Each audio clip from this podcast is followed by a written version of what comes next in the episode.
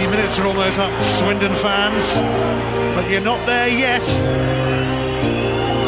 And it goes! Oh, it's gone in! Pritchard left footed, what a volley! It's the stuff of champions! It's the stuff of dreams!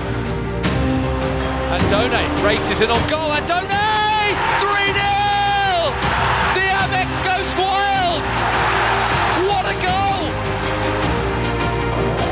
Murray could be in.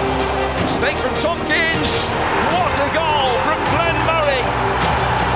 He's hardly had a touch. On he'll go. Smith. Into. Hello and welcome to episode 55 of Together a Brighton and Hove Albion podcast. I believe it's 55. I'm pretty sure it's 55. Uh, today is going to be um, a little bit different to the usual podcast, and I'll tell you why, and I, I hope you forgive me for it. Um, this weekend was my wedding anniversary. Um, happy days. Uh, we had a weekend away. Um, so I actually haven't had a chance to watch anything of the Brighton game this week, uh, barring the goal that Webster scored, actually. Um, I haven't even been able to bring myself to watch the two other goal highlights, and I simply haven't had the time to watch the game at all. Um, we've been married for four years, and I plan to make it to a fifth, uh, so I actually just went off the grid this weekend. Um, we went away for a trip over a weekend. Um, so it's going to be a little bit of an on the fly podcast today. Um, I was lucky enough uh, to get Russ um, at Roadhog Haddock, I think it is on Twitter. Uh, we had him on last week. We had him on quite a fair bit. Um, luckily for me, uh, we had our man around the grounds there to provide a in-person look at the game. Uh, as always, let me know your thoughts and opinions on his view. Um, the last week or two, he's basically became my co-host. He's done me a huge favor this week by being able to provide that feedback to the Albion for me. Um, but really what I want to do is all I can do really is take a look at the stats, take a look at some uh, some problematic things that we're starting to see uh, for the Albion, and some things to take away some hope. Um, so first of all, the the game itself, right? So I, I haven't watched a single minute minute of it. It's kind of a unique position to be in. In fact, I've never been in this position on this podcast before. Um, so all I can do is look at the numbers. Um, I've obviously seen a ton of feedback online uh, as to how we played, um, and I want to see how. I want to see if the the way we played to the the eye also matches how we played uh, in the stats. So from everybody's opinion, uh, we were absolutely dominant up until the red card. Okay? And I believe the red card was around uh, 34 minutes in. So if you take a look at the the stats, uh, 34 minutes in, um, it sounds to me like the Albion faithful, which is you, uh, were spot on. Um, we dominated them for the first 34 minutes. Uh, we had nine shots to their four. We had 64% possession. Our pass success rate was a whopping 85%, which is like top six levels. I say top six. There's not really a top six anymore, but um, we that's like incredibly accurate passing. Um, we won more aerials than them. We won more tackles than them. We won more corners than them. Um, and they actually were dispossessed three times. We weren't dispossessed once in this time period. Um, it looks like we had every reason to believe that this was going to be a very successful away day. Um, now, on the 31st minute, Aaron Mooy, uh, 29th, I apologise, the 29th, Aaron Mooy received a yellow card for kicking the ball away. I've not been able to see the the, the incident. Um, again, I would love for you to give me a lot of feedback this week if you're able to um, on Twitter, Instagram, whatever, um, and let me know whether you uh, whether you did think um, it was it was a fair yellow card for the kicking the ball away. Um, I've seen a lot of people say yes, and I've seen a lot of people say no. So I'd love your viewpoints on it too. Um, but nonetheless, uh, less than five minutes later, um, he then went on to receive his second yellow card and his first ever red card uh, as a footballer. Now, moving on to the problematic part here. This is his first ever red card as a footballer, um, but it is not the Albion's first red card recently. uh, we have lost a fair few. We I feel like over the last twelve months, um, we've had quite a few people sent off. Uh, we've had Knockaert diving in like an absolute crazy man under Hughton. Uh, I believe it was Andone last year and this year now, obviously. We've now had Mooy get sent off too. Um, we tend to, we seem to at least have uh, a disciplinary problem in terms of individuals going rogue. Um, and you got to feel a bit bad for Potter on this because he sets us up in a way he feels is best suited to, for us to win the game. Um, we get 34 minutes in, and every single statistic tells me and you that you are right. You're watching the better team play the football at Villa Park. And Aaron Mooy, in a two fits of stupidity, gets himself sent off. Harshly or not, I I don't know. That's up for you. To, that's up to you to tell me whether you think that was the case or not. Um, but the fact of the matter is, it's it's becoming to a little bit more. Uh, there's no smoke without fire, and we're getting a couple of people sent off a little bit too often um, these days, and we need to start looking into quite why these individual errors are coming up. Is it uh, is it the culture in the in the dressing room that seems to think that may be an okay thing to do, or like I don't know, um, or is it just the fact that when you that's the curse of having to deal with uh, players limited in the ability um, as to what Potter wants to do. So obviously Potter is setting ourselves up. He wants them to play a certain way, and some players can't make it all the way through that. Um, is he having to adjust to the fact that our players aren't good enough to do everything he wants, and it's leading people to lash out? I don't know. But the fact of the matter is, um, it turned the game on its head. Uh, it seems to me that from the minute he got the goal, uh, everything changed dramatically. From the rest of the game onwards, um, we saw a pretty big switch up. Um, 56% possession in Villa's favour after this point. Uh, they where their pass success rate flew up to 88%. They won four corners to our one. Uh, we were dispossessed four times to their three. Um, they completed 17 successful dribbles. Uh, that sounds to me like we backed off pretty dramatically. You again can let me know if that's the truth or not, um, but it looks that way.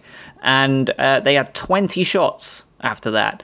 Um, just compared to their couple beforehand is pretty pretty bad.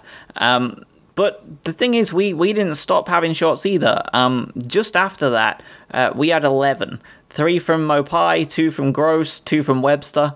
Um, so it doesn't seem like we suffered too much in the chance creation department. Uh, so it, again, it kind of leads me to believe that this sounds an awful lot like the Southampton game.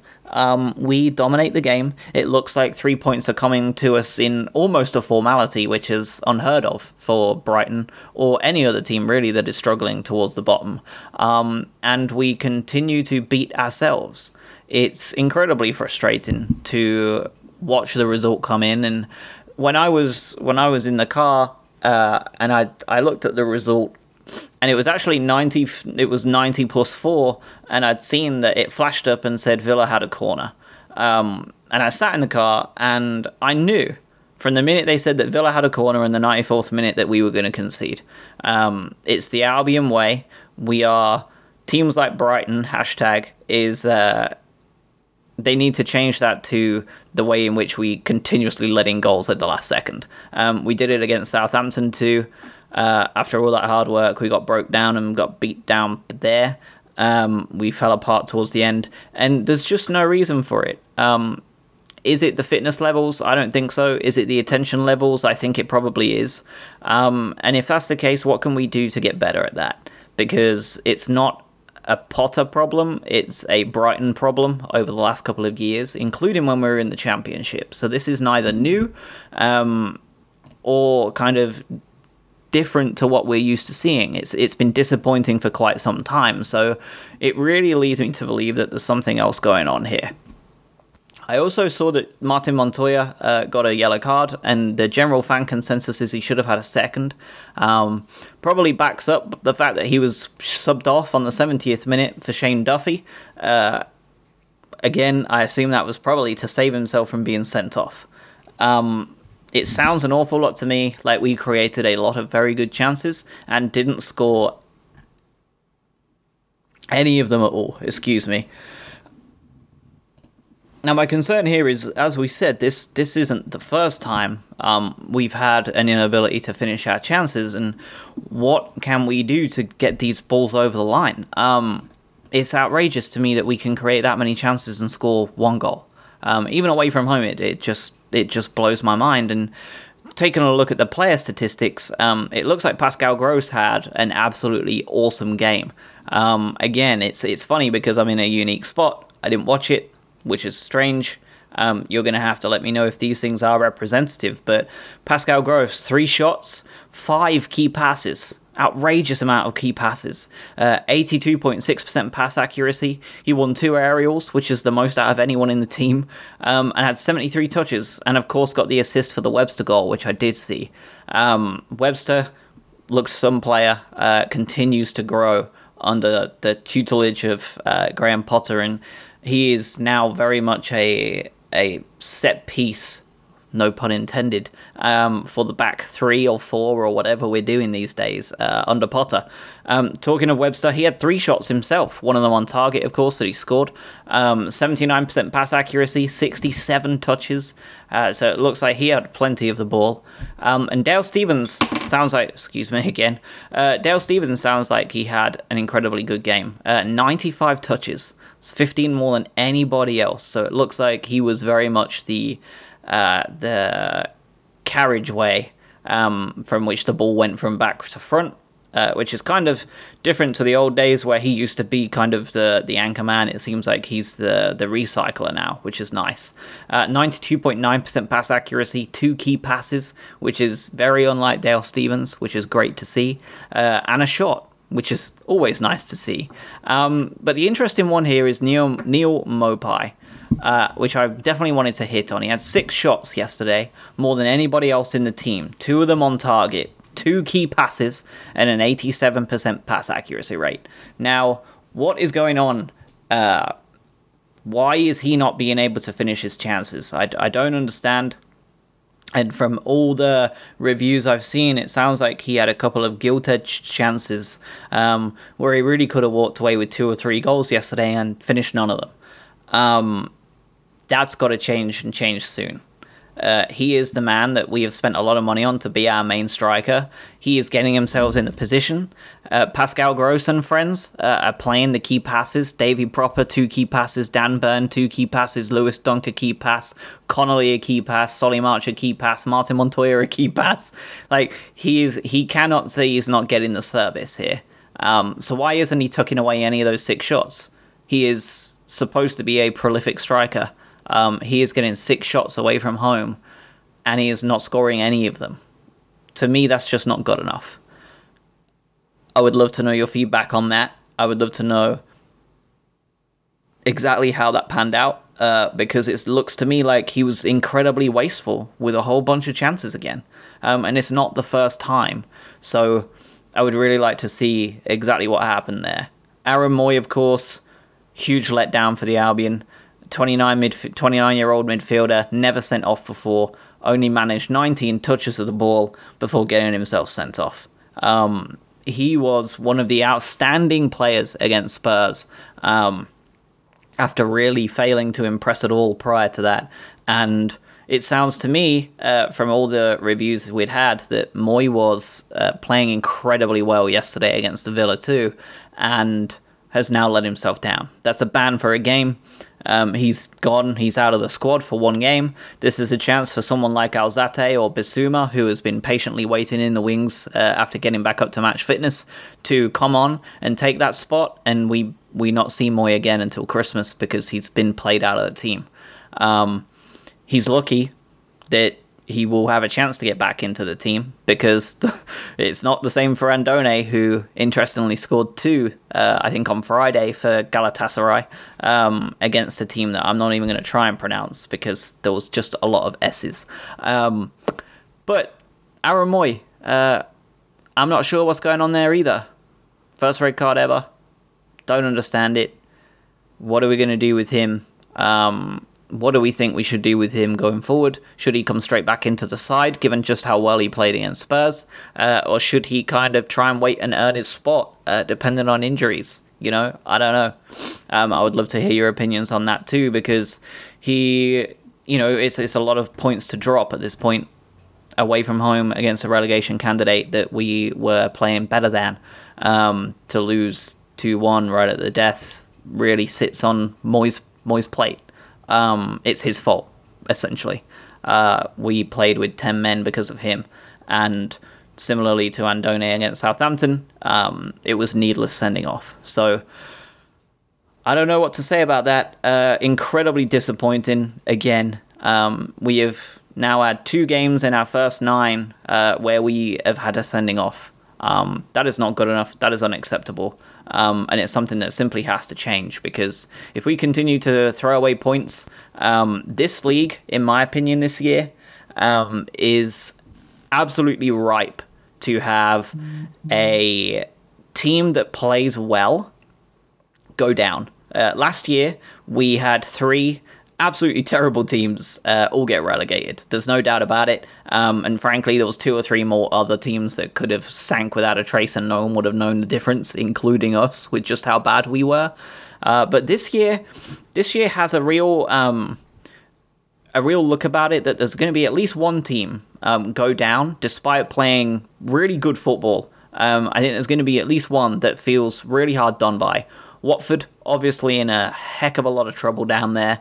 Um, they led Spurs all the way through till the bitter end um, before they ended up conceding and drawing 1 1. And normally you would say, well, that's a, that's a fantastic result, but we're now nine games in and Watford are without a win. Um, and they aren't exactly playing very inspiring football. So I, I, them, I'm not so sure would be one of those ones we would classify as playing great football, um, but getting relegated.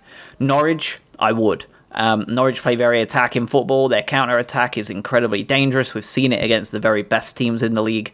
Um, when or when or if they go down, I think there will be conversations about they were hard done by. It feels very harsh to lose them. Um, and Southampton the same, Brighton the same, Sheffield United the same, Villa the same, West Ham, Bournemouth, Burnley. All of these teams are playing good football. Um, there's very few of them that are playing negative uh, defensive football, and even teams that are like Sheffield United are doing it in such a way that inspires um, inspires people watching them to to support them.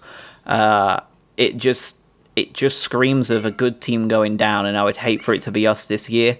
And we've already thrown away six points um, once against Southampton, a team that are one point below us and should be much further, uh, and Villa, who are now two points above us that shouldn't be. Um, this is on us. We are allowing the teams around us to succeed at our own behest. Um, we are shooting ourselves in the foot, and we need to turn that around.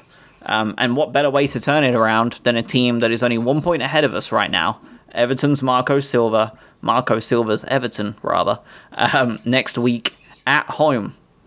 Now, they are not exactly the greatest of teams away from home. Uh, they have played four games so far in the Premier League away this season, one goal, 11 shots per game, nine yellows, two reds. That sounds like us.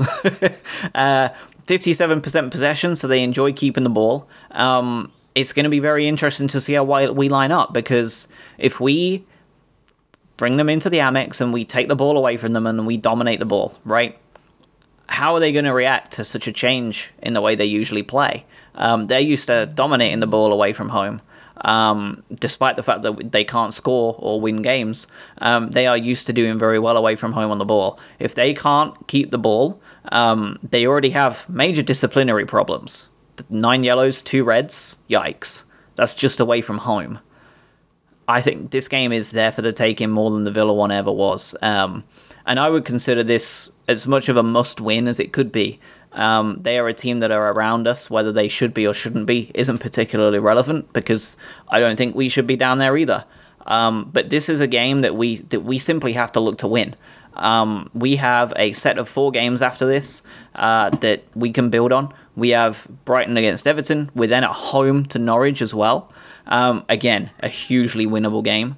Uh, and then we have Manchester United away, which over the course of the last couple of months has become very apparent that is a very winnable game too.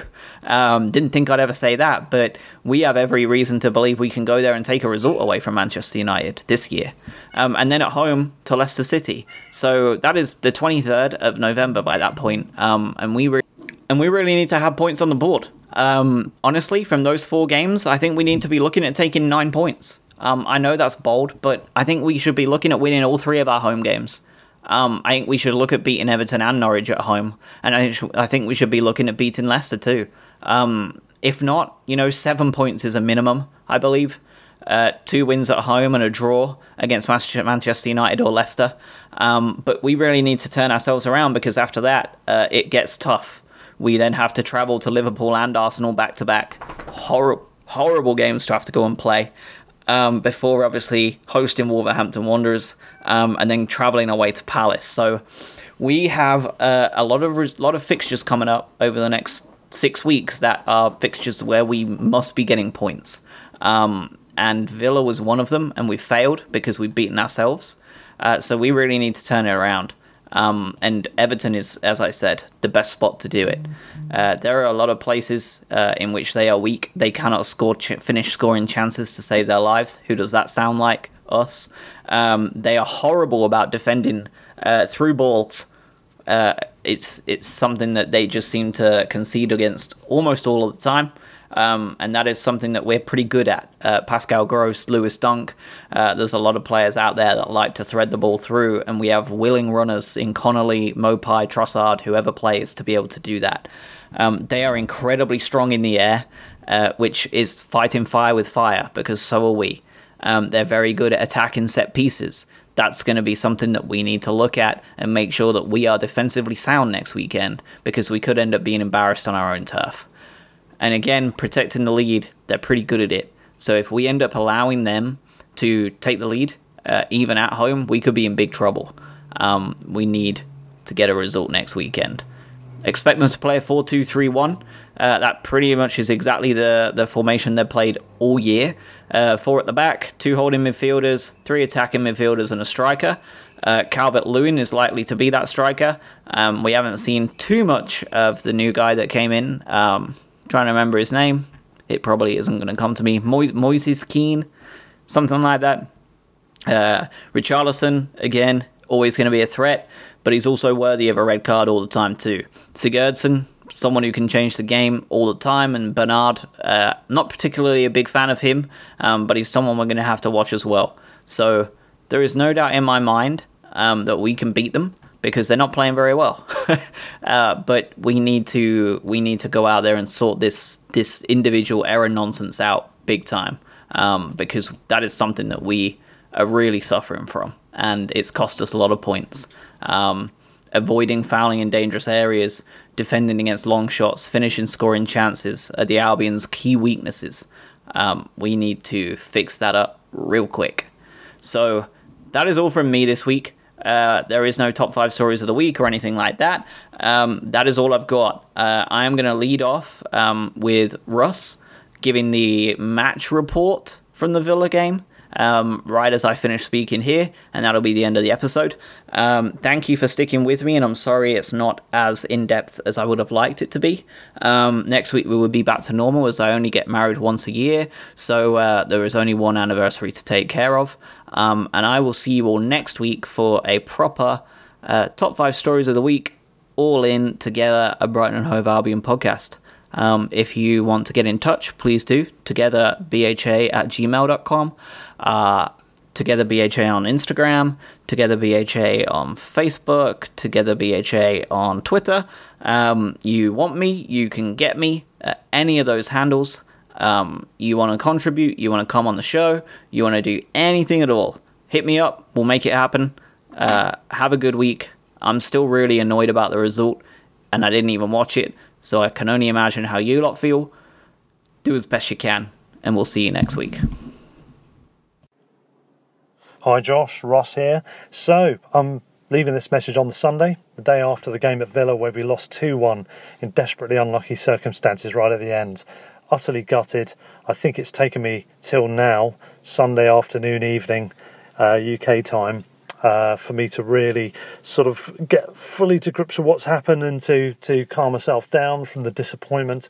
Um, it was a game in which I felt, as with the next two games coming up, there's three points for the taking, 100%.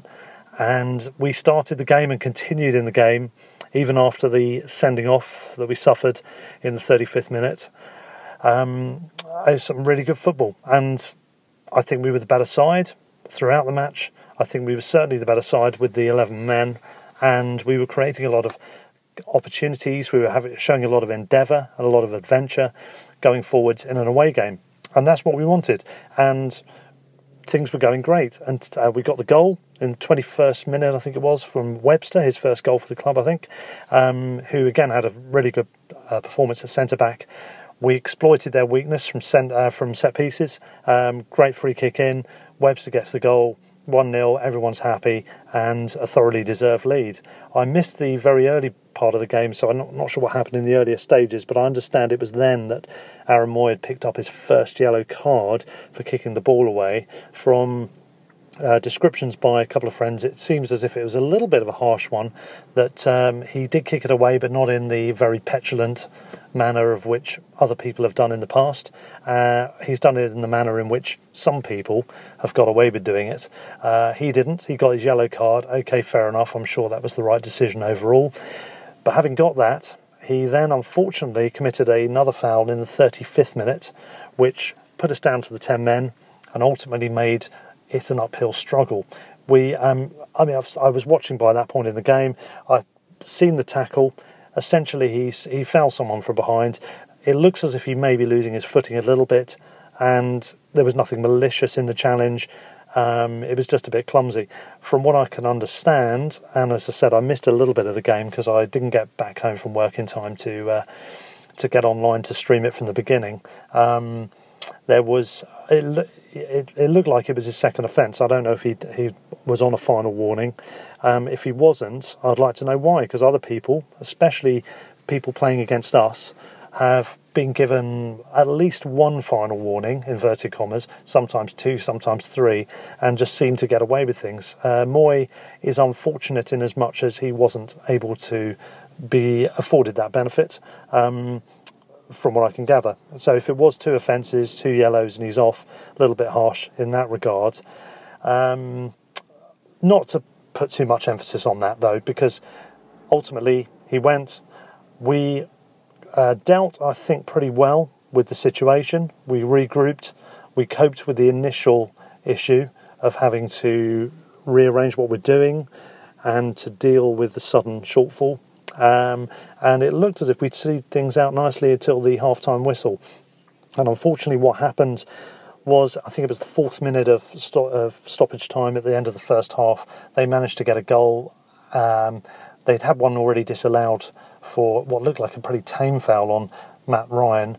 Um, haven't had a chance to look back at that yet, so I can't really comment too much on that. But if that was soft, then we got away with one there.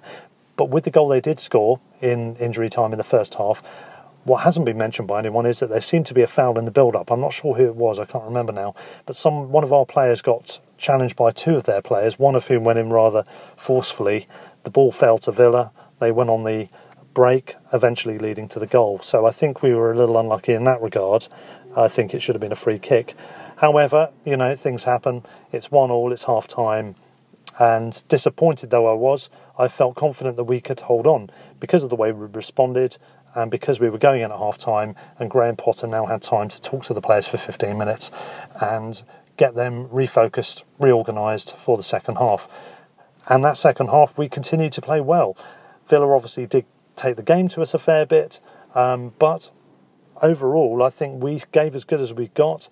We showed some really impressive passing, some really snappy, fast, incisive interplay. We were making really quick counter attacks. We were going forwards, not particularly in shy numbers either. We were still going on the uh, on the front foot, and I would certainly endorse one of the words Graham Potter used in his post-match press conference: courage, because we played with courage. We played with a sense that we still wanted to go out and win this game, not just hold on for the draw. Um, however, uh, we couldn't get a goal, um, but we pretty much restricted Villa to only one or two chances where I felt they possibly should have buried buried the ball. Um, other than that, we were playing pretty well. The defence was fantastic. I thought Webster in particular was outstanding, not just because of the goal he'd scored earlier in the game, but in general, the defence was, was working. They were hunting in packs, they were regrouping, they were resetting themselves. They were continued continuing to make it half a Villa, and in doing so, were affording themselves opportunities to get forward because we were we were gaining possession more often than we might have done if we'd have been in the uh, the old school sit back style. So everything was great, except for the fact that unfortunately Villa managed to do it to us again. They got another injury time goal in what's been described on the BBC as the second minute of stoppage time. I'm pretty sure it was the fourth minute, but anyway, it was right at the end of the stoppage time, virtually the last kick of the game. To be fair, um, a good move laid on by Grealish for Targett, who finished early and really well. Caught Ryan out near post ball that flashed across into the corner. Um, a good finish, to be fair, and from a Villa point of view, I'm sure they'll be delighted with a good goal and what they'll see as a good win.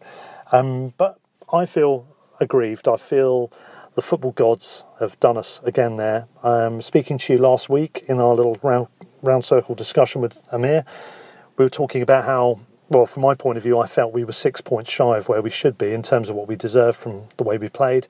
I now feel we're seven points shy of what we deserved because I think we deserved a draw from that game. We played to win, but it was looking like, and it, it would have been a deserving uh, draw um, going into that last, pretty much last kick of the game. Utter gutter, uh, to put it one way. But these things happen and we move on. But my overall um, perspective on things is I'm pretty positive. I think we've played well as I've described. Uh, we've continued to adapt and to show tactical nous and changeability within games, and we're still on the front foot as far as I'm concerned in our playing style and in our attitude and positivity. We've now got two home games against Everton and Norwich, which I think are both distinctly winnable. I think we can go in fired up by a sense of injustice over the course of the season and in particular this week. Um, just in terms of the balance of play rather than any any decision making, but nonetheless a sense of injustice that we can use to our advantage. I think Everton and Norwich are both struggling.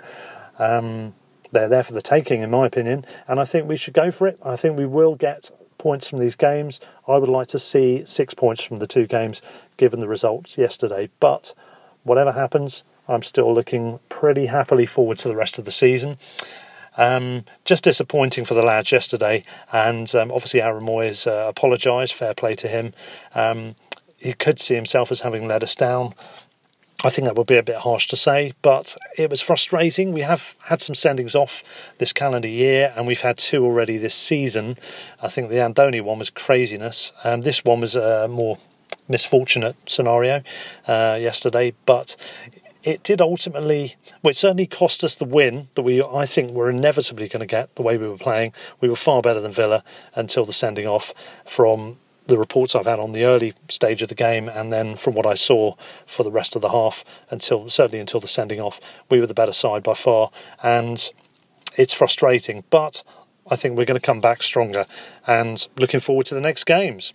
So speak to you soon. Cheers.